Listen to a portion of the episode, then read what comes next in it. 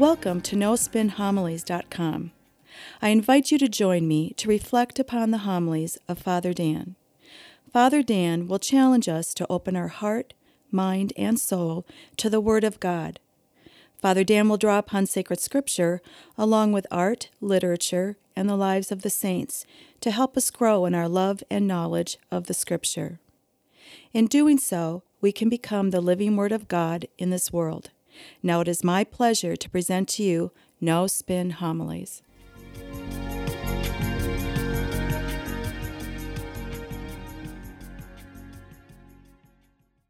Today we begin the great season of Advent, and it's a season that is rich with symbolism.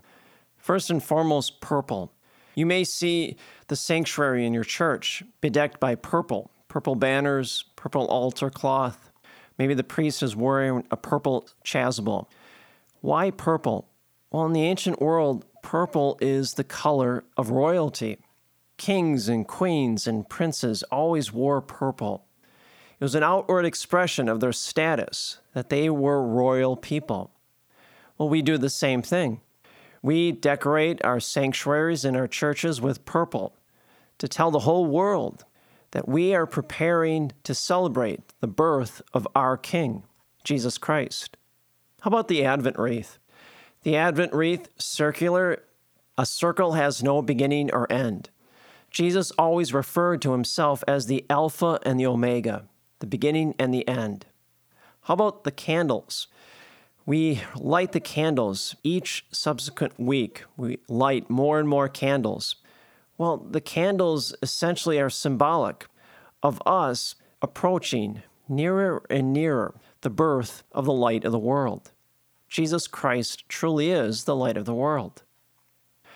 How about the word itself, Advent? It comes from the Latin word adventus, which means to wait.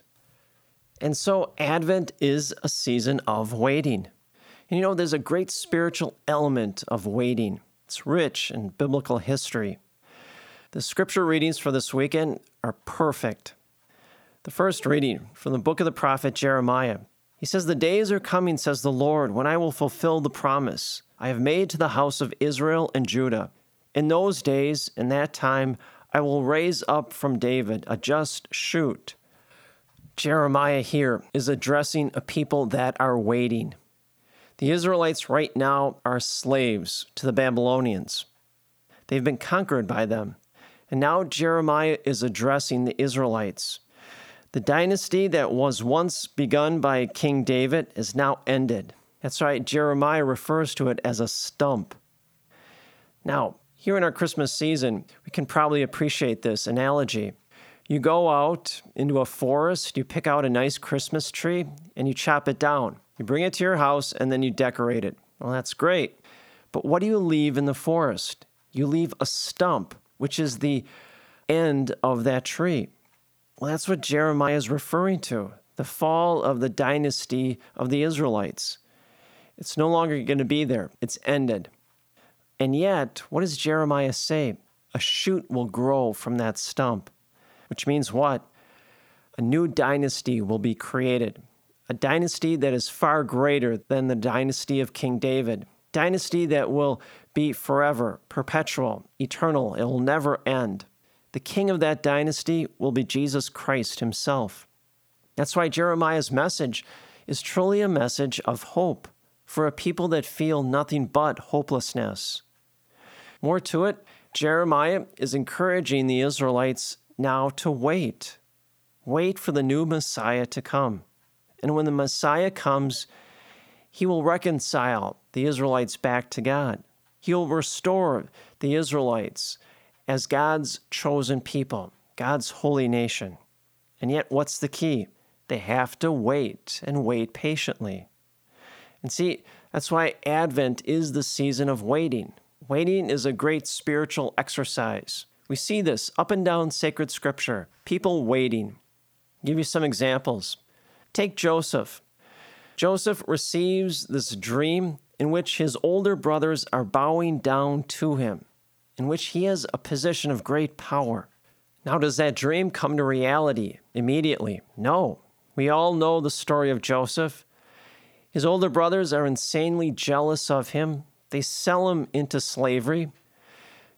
Joseph goes to Egypt. He lives there as a slave. He's falsely accused of a crime he never committed and ends up in an Egyptian prison. After seven years, the Egyptian king finds out about Joseph and the special powers that he has to interpret dreams. Joseph then rises up to a very prominent and powerful position in the Egyptian government. And yet, none of that would have happened unless Joseph waited. Take, for example, Paul. Paul, after his conversion on the road to Damascus, he doesn't immediately begin to evangelize. He doesn't immediately begin to work as an apostle. No, instead he flees into the Arabian desert, as he writes in Galatians chapter one, verse seventeen. Only after three years in the desert does he come and make his way back to the apostles. Paul knew that he needed to wait. He needed a period of preparation so that he could properly receive all the graces and the gifts that God wanted him to receive for him to be a great apostle. And so, Advent is a season of waiting, and that's good for us, but it's not easy, is it? We are a society that hates to wait. We hate to wait in line. We hate to wait in traffic. We hate it when we go to our physician's office. We go there on time for the appointment. We're ushered into an examining room, and then we wait for twenty to twenty-five minutes for the physician to finally come in. We are a people that are constantly on the go. We can drive up to any window and get food, get our laundry, get our prescription filled, get our all banking done, and then move on to the next thing. We are a people that it takes pride for being on the go. And yet, now the church asks us to wait. Again, that's a good spiritual exercise. Why? Because we begin to understand that we and God have different timetables. Our God is a God that governs the universe. He stands outside. He transcends time and space. Unfortunately, time and space govern us. Days, weeks, months, years are instantaneous for God. What may appear as an eternity for us is a blink in the eye for God.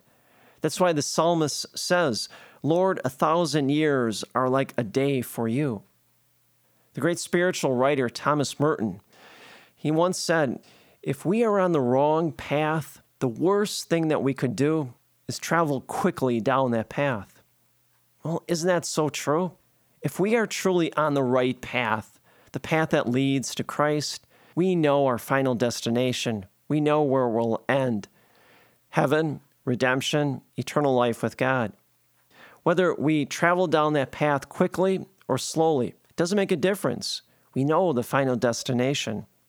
And yet, if we're traveling down the wrong path away from God, and worse yet, we're traveling down it quickly, we're moving more and more away from God. You know, it's a great analogy is that classic joke of the pilot. Halfway through the trip, he gets on the overhead mic and he tells the people on the plane, I've got some good news and some bad news. The bad news is I'm totally lost. I don't know where we are. I don't know where we're going.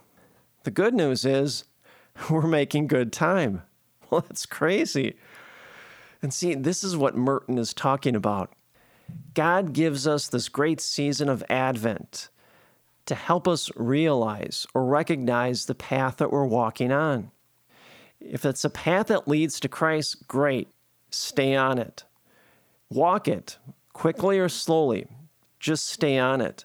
But if it's a path that leads away from Christ, we have to stop, wait, and then get on the path that leads to God.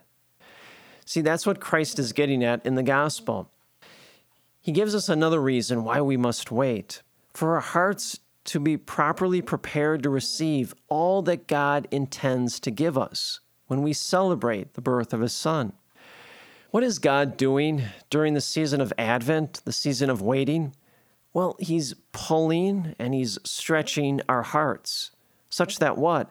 At the very end of Advent, our hearts have expanded enough to fully receive all of God's graces and all of His blessings that He intends to give us as we celebrate the birth of His Son. Take it a step further. If we were to simply bypass Advent and immediately celebrate Christmas, we would take Christmas for granted. We wouldn't truly appreciate it. More to it, our hearts would not have effectively expanded enough to receive all of God's graces and blessings as we celebrate the birth of His Son. Let me elaborate on this a little bit more. Go back to Joseph. When Joseph received that dream of his brothers bowing down before him and he having this powerful position, Joseph was a very little boy. He was a young man. And yet, that dream didn't come true. And that's good. Why? Because Joseph, as a young boy, was very self-absorbed, was very arrogant. If that dream did come true, right at that moment when Joseph received that dream, for all intents and purposes, Joseph would have misused and abused that gift that God had given him. What was needed? A long period of discipline for Joseph, a period of waiting in which, after an appointed period of time, Joseph was now prepared to receive God's gift, the position of power, and to use it not for his own interest, but for the interest of others, to serve God's will. Take Paul.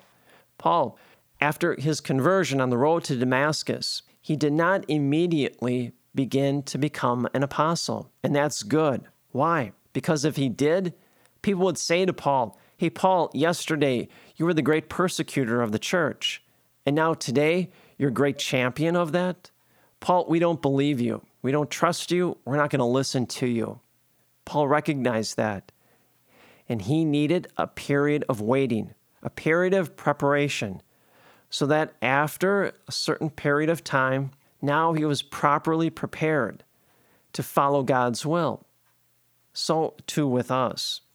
Now, Advent is a time of waiting, a time in which we need to prepare ourselves to receive all of God's graces and all of His blessings as we celebrate the birth of His Son. So you say to yourself, "Okay, I get it. We have to wait, but I need help waiting." Well, what I want to do now is offer a few spiritual exercises to help you in waiting to celebrate the birth of Jesus Christ. First, focus on the Advent wreath. When you walk into your church, focus on the Advent wreath and the candles that are lit. This week, we light one candle. That one candle illuminates just a minimum amount of light. But after four weeks, all the candles are lit. All of them now illuminate a great deal of light. Well, allow your heart to open up so that in the coming weeks during the season of Advent, allow your heart to open such that the divine illuminating light of God's grace, love, and mercy illuminates you, such that at the end of the season of Advent, your heart is completely open so that God's divine illuminating light of His mercy, grace, and love fully shines through you. See, now you are prepared to receive the light of this world, Jesus Christ.